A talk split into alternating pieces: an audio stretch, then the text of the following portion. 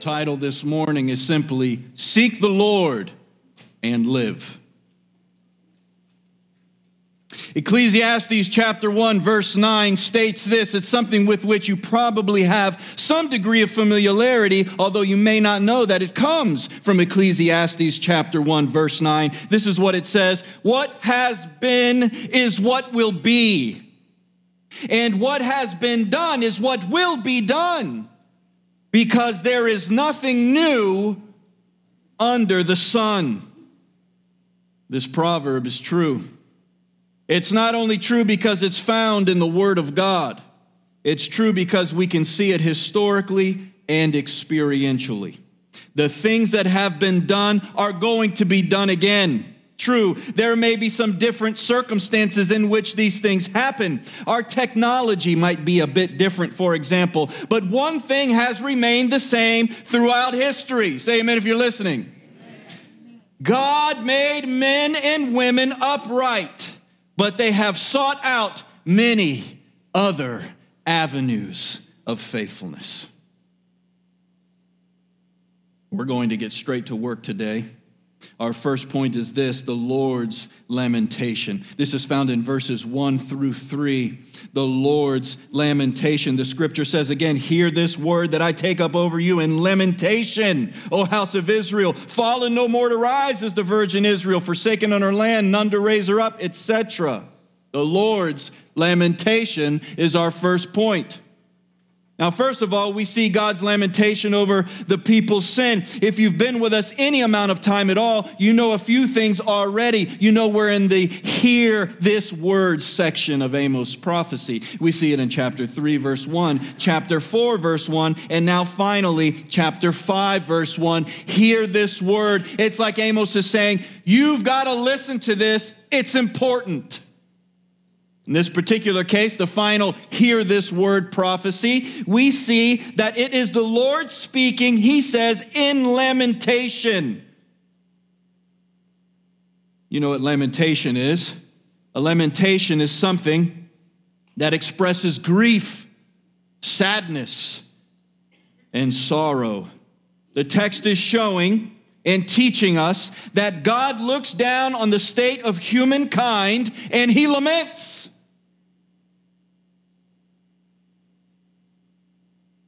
It's amazing how tolerant we've made God in our philosophies today. It's amazing how he allows everything, how he permits everything, how he understands everything. And interestingly enough, God's allowance, permission, and understanding always seem to be around truth and falsehood, right and wrong, and we always seem to be on the winning end of that equation somehow, some way. Our philosophy's never been toward woe is me and glory be to God. It always seems to bend a little bit towards, shouldn't God be helping me out in this situation after all? As when the so-called pastors advise the adulterer, I think God would want you to be happy.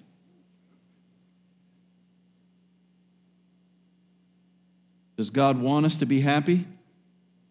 Well, that depends. Of course, God wants us to be happy, but God wants us to be happy in Him. God wants us to look at all the pleasures in this world and say, no pleasure meets the pleasure I have with my relationship in Jesus Christ. Does God want us to be happy? Of course. God's aim is not necessarily to make us miserable. Although some challenges make us unhappy and uncomfortable, those challenges are designed by God to make us more of what He has created us to be. The end game is always pleasure. The end game is always joy. But it isn't always the way we think it is. Hear this word I take up over you in lamentation. When the Lord looks down on us, He laments over the sinful condition we live in. Let me ask you a question, church. Are you sorry for your sin? Or are you just sorry that it created a mess? Are you sorry for your sin, or are you just sorry that you got caught? There's a lot of that going around these days. Are you sorry for your sin, or are you sorry that it didn't work out the way that you anticipated it would?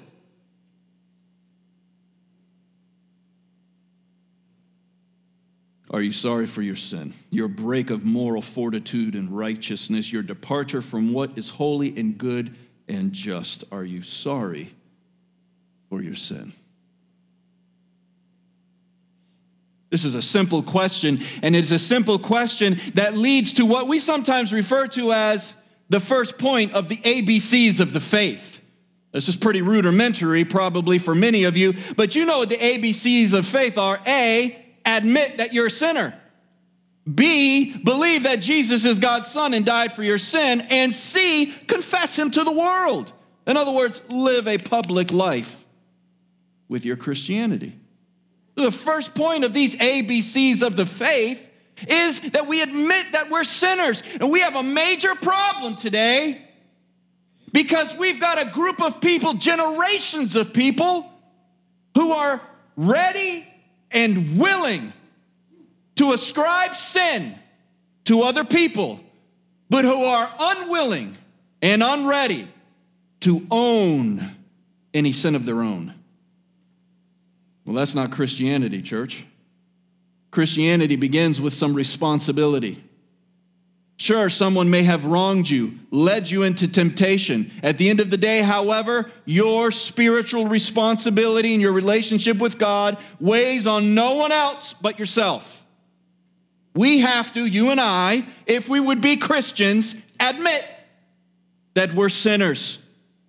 Believe that Christ is God's son and died for us, and confess him to others. Friends, acknowledging our sinfulness is the first step toward a reconciled relationship with God. You don't admit you're a sinner, you're not reconciling anything. This is basic to Christianity. And by the way, it's something that we must maintain throughout our fellowship with him. Sure, we repent to establish our relationship with God, to be reconciled with him through his son, Jesus Christ, through whom we have redemption and forgiveness and love. We say amen to that. But our attitude of repentance should be humbly maintained throughout our lives as we live with gratitude under his grace. You can always tell a Christian who has forgotten to repent. You can always tell a Christian who has left humility behind because they start talking like Pharisees. They start talking like lawyers. Wait a minute, that T's not crossed. Wait a minute, you forgot to dot the I. They start to become overly critical about secondary and tertiary things. And the gospel is not about that. The gospel is about humility in the grace of God, because you and I, say amen if you're listening, amen. We don't cease to be sinners after we repent and come to Christ, amen? Dimey will tell you, I'm not a perfect man. And I will tell you, she is not a perfect woman. We have to maintain an attitude of humility in Christ. And if we lose that attitude of humility, we have to reassess ourselves and go, do I have a repentant attitude, or am I getting arrogant? Have I allowed myself to get hard in the grace of God? And have I allowed myself to look at other people's sin and start to say, well, at least I don't sin like them?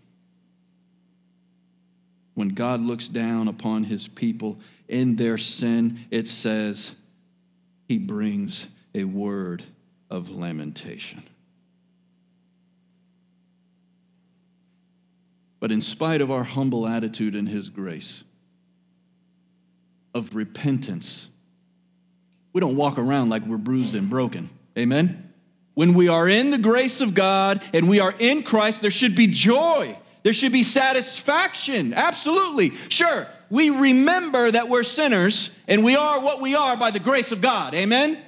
But still, there's joy and there's happiness. I love what one author says. He says, Scripture requires us to believe that there is such a thing as assurance.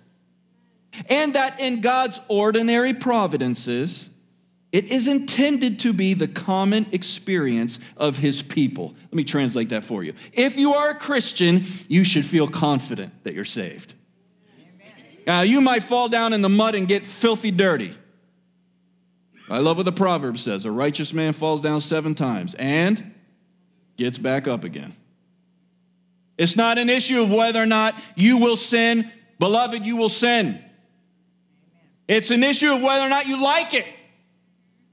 It's an issue of whether or not it doesn't disturb you. If you sin and you are not disturbed, you have a major spiritual crisis going on in your life. It is either that you are not a son of God or that you are so numbed that you have to renew a conviction in your life about the things that you once had conviction over but have lost. I'm sad to say that I think we have a lot of Christians in the church today who live there in that sort of numb state. Sin doesn't bother them. God understands. The last time they felt conviction was at their conversion, and they left it there, never to pick it back up again. Friends, once we repent and are adopted into God's family, we maintain an attitude of repentance, not because we're ashamed of ourselves, etc., but because we are God's children. And a gentle humility under the sovereignty and holiness of God is healthy. It's healthy. Let's remember God's attitude towards sin. Let's remember that when God looks down from heaven on his people, if he sees sin, it grieves him. This leads to our next point. Verses 4 through 17. We looked at the Lord's lamentation. Now, secondly, let's look at the sinner's salvation. We end on an up and not a down. Just to begin a few verses, it says in verse 4, "For thus says the Lord to the house of Israel, seek me and live. Don't go to Bethel, don't go to Gilgal, or cross over to Beersheba, for Gilgal shall surely be going into exile, and Bethel shall come to nothing. Seek the Lord and live, lest he break out like fire." Jumping down to verse 8, "He who made the Pleiades and Orion turns deep darkness into the morning and darkens the day into night." Verse 10, "They hate him who reproves in the gate, and they abhor the one who speaks truth." Verse 12, "I know how many are your transgressions, and how great are your sins." Verse 14, "Seek good and not evil, that you may live." Verse 15, "Hate evil and love good, and establish justice in the gate." It may be, subjunctive there is important. It's possible. It's not guaranteed. It may be that the Lord, the God of hosts, will be gracious. Now, our second point, the sinner's salvation, has many subpoints that I want to share with you. This is where we're going to spend the majority of our time this morning. I've put a lot of heavy things on you already, so let's take a breath. Okay, here we go. Second point, the sinner's salvation. This is a long section. We're going to break it into points, as I mentioned. First, I want you to note, we should follow the Lord's commands alone. We should follow the Lord's commands alone. "Seek me and live," he says. "Do not seek Bethel. Don't enter into Gilgal or cross over into Beersheba." This command, namely to seek God, echoes in Scripture. Write these down. Isaiah 55, verse 6. Isaiah 55, verse 6. "Seek the Lord while he may be found. Call upon him while he is near." Jeremiah chapter 29, verse 13. Jeremiah 29, 13. "You will seek me and find me, says the Lord, when you seek me with all your heart." How much? All of it. One commentator says the word "seek" here means to turn to him and trust him with confidence. In other words, we must seek the Lord with a dedicated pursuit, with priority and with passion. He is our Alpha and our Omega. He is our first and our last. He is everything in between. And if we are going to seek him, then as the end of this verse tells us, we can't also go to Bethel and to Gilgal and to Beersheba. In other words, choose you this day whom you will serve. Amen. Choose you this day whom you will serve. Will you serve God and government? Will you serve God and vaccine? Will you serve God and Fauci? Will you serve God and Fox? Will you serve God and CNN? Choose this day whom you will serve. The reference to Bethel, Gilgal, and Beersheba, like chapter 4, verse 4, reminds us of the fact that the people associated these locations, these cities, with God. Because these cities had historical meaning to their people in regards to their relationship with God. So it became a historical site. It became a cultural acceptance. But while God did awesome things there a long, long time ago, they couldn't return there and move into the future. They couldn't rely on the past to help their present. These cities had become little more than a spiritual crutch for them. And these cities were still there. But their relationship with God wasn't. Church, say amen if you're listening. Amen. Don't expect your past addresses and past experiences to sustain your faith in the present. Don't expect your past addresses and your past experiences to sustain your faith in the present. Proverbs chapter 20, verse 6 says, "Many a man proclaims his own steadfast love, but a faithful man who can find?" In other words, there are plenty of people who said, "Oh yeah, I used to do missions trips. Oh yeah, I used to serve at my church. Oh yeah, I remember volunteering one time when we did this." And the Bible says, "Oh, that's real, that's good. That's nice. What are you doing now?" Oh, every man will talk about what he used to do, but who can find a man who's still doing it? You see, that's what God is trying to get his people to expect. Namely, that they can't find a relationship with him in a city, regardless of the city, regardless of the location, if their relationship isn't intact everywhere all the time. And we do this sometimes, don't we? There's nothing wrong with saying, "I need to go back to church." You do need to be in church. You do need to hear the word of God preached. You do need the fellowship of God's people. You do need these things. But can you have a relationship with God outside? On Monday, on Wednesday, on Friday. You can come in and out of these doors 10 times a week if you want to. But if you aren't humble under the grace of God, receiving a relationship with him, this building, 10301 Caribbean Boulevard, it can't do anything for you. We are here, we will open the word, and we will pray for his blessing, and we will take it line by line. But this building cannot be for you what only God the Holy Spirit can be. Church, don't expect past addresses and past experiences to sustain your faith in the present. Second, we should seek the Lord because he's the creator. Look at verse 8 with me.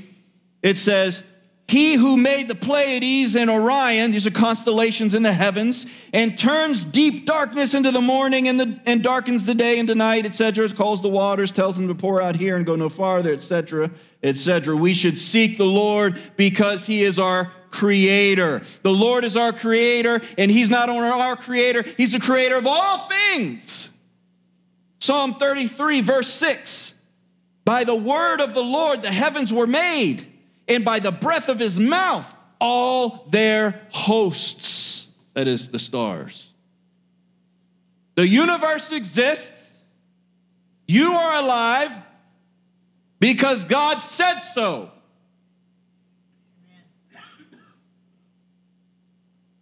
This verse is acknowledging God's sovereign creation of the universe from nothing, by the way, from nothing. By the very word of his mouth. Psalm 100, verse 3 says, "Know that the Lord, he is God. He made us. And we are his." Someone once said, "God made man in his image, and man has been trying to return the favor ever since." It's a tragedy that we bring God down so many levels. And we need to be careful as Christians not to do that. The scriptures teach us that we should be humble under God because he's our creator, the creator of all things. When we arrogantly and stubbornly refuse to submit to the Lord, say amen if you're listening, amen. We are guilty of cosmic treason. When we rebel against God, we're rebelling against the ruler of the universe. This is not our universe. This is his universe. He doesn't answer to us. We answer to him. He's the one that put Orion where it belongs. He's the one that put the Pleiades where they belong. He's the one, Isaiah 40 says, has named every star in the galaxy. And there are consequences to cosmic treason and rebellion against the ruler of the universe. Third, we should beware of the consequences of living a divided life. We should beware of living a divided life and the consequences of that division. Rewind just a little bit to verse 7. "O you who turn justice to wormwood," that's bitterness, "and cast down righteousness to the earth." Look at verse 10 now, a little farther down. "They hate him who reproves in the gate. They abhor him who speaks the truth." So on. We're in an interesting time. Not only is 2021 an interesting time socially, it's also an interesting time spiritually. We as Christians are being inundated by a number of options that we are forced to accept as an alternative to God's word. The Southern Baptist Convention, unfortunately, is not exempt from this. Church right and wrong are in the eye of the beholder here. That's what God is saying. They cast the righteous to the ground.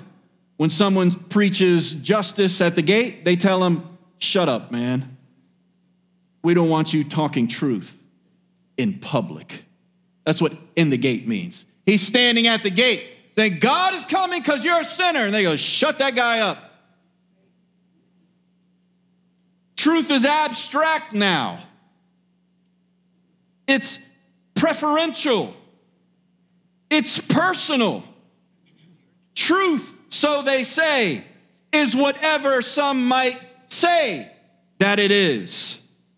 So we have theories galore and philosophies running amok that are rampant in our universities, in our high schools, and throughout other areas of our lives like entertainment and media. Some of these are just the common ones. Darwinism,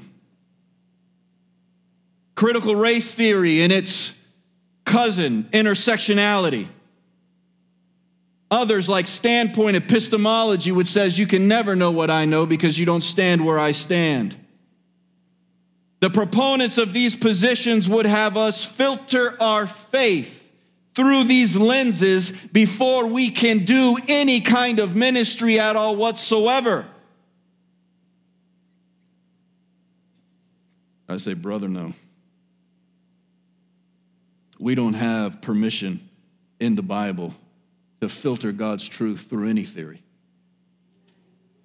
I don't care if 15% of it, 20% of it, 80% of it, or 95% of it is accurate. We take theories and we filter it through the Word, not vice versa. We are to test all things by the Word of God, because the Word of God is the barometer of truth. Now, I'm not saying theories that come down the pike can't contribute something here or there to the conversation. What I'm saying is do we really have that much time on our hands to consider other theories? When our faces should be in the Word of God, learning and meditating on the Word of God. You know why we chased after so many theories? You know why we allow people to entice us toward the theories? Because we're not dedicated to the Word of God. I believe the Word of God is sufficient. I believe that anything you or I need to know physically, socially, spiritually is answered for us in this book. And I believe we depart from this book and go after theories at our own risk. Here are some verses I want to share with you. In Proverbs chapter 30, verse 5, Solomon says that God's word is truth. In John chapter 17, verse 17, Jesus says God's word is truth. Revelation chapter 21, verse 5, if there's any question among some of you, I pulled one out of Revelation because I know how you love your Revelation. Revelation chapter 21, verse 5, the Apostle John says that the Word of God is, quote, trustworthy and true. Do you get the gist, church? Do you get the gist, church? Yes. You don't need another theory, man. And you certainly don't need the world telling you that you need this theory, because let me tell you what we've learned from the last 40 or 50 years of Darwinism. It's introduced as a theory, and creationism is nowhere to be found. You don't have an option in school. You don't have an option in biology 101 on the campus of your college. It is simply Darwinism. There's no creationism. They have eradicated it from the textbooks because you only have two options. Either somebody created us, and that's how we ended up here, or there was a fantastic accident working against all the laws of thermodynamics and the second law of entropy. Against their own laws. How can they have and assert theories against their own laws, which are proven, which are tested? The answer is simple. We only have two options. Either somebody created us, and that's why we're here, or we evolved.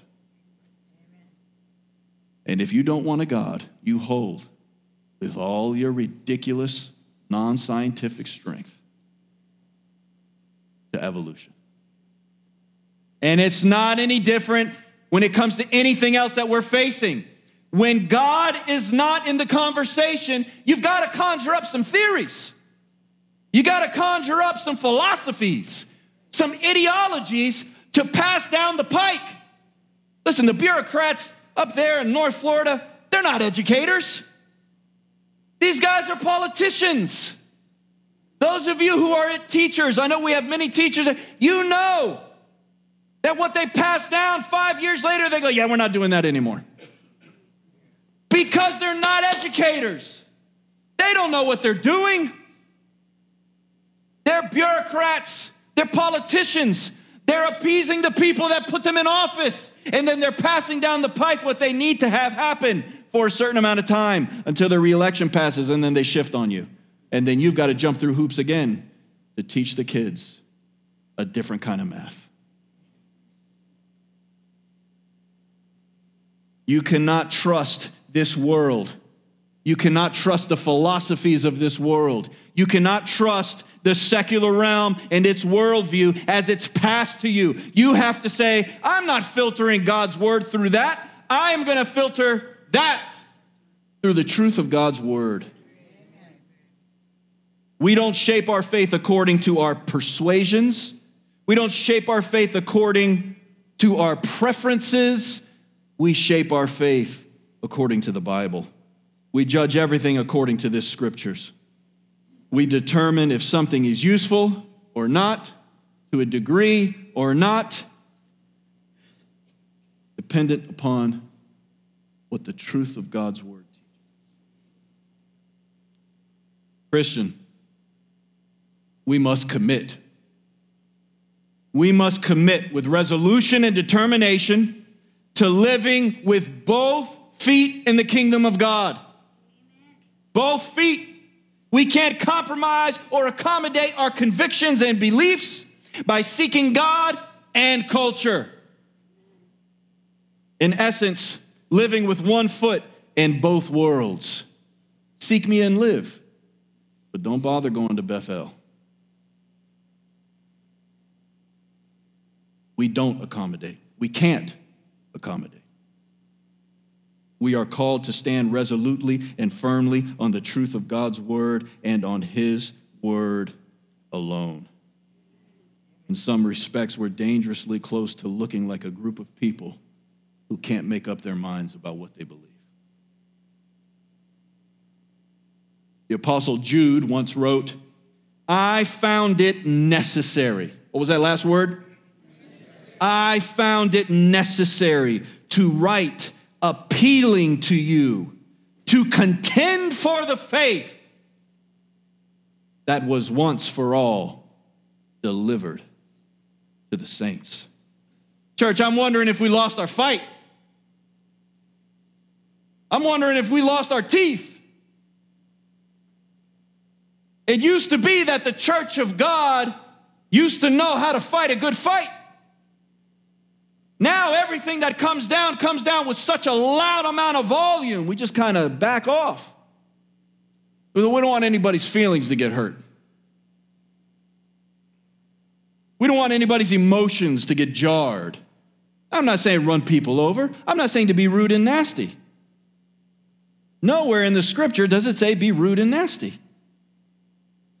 But the scripture does say to fight the good fight of the faith. Amen? We've got to speak the truth in love and put our feet down on certain issues. We don't have to do it ugly. We don't have to do it disrespectfully. There should always be in our conversation empathy, understanding, patience.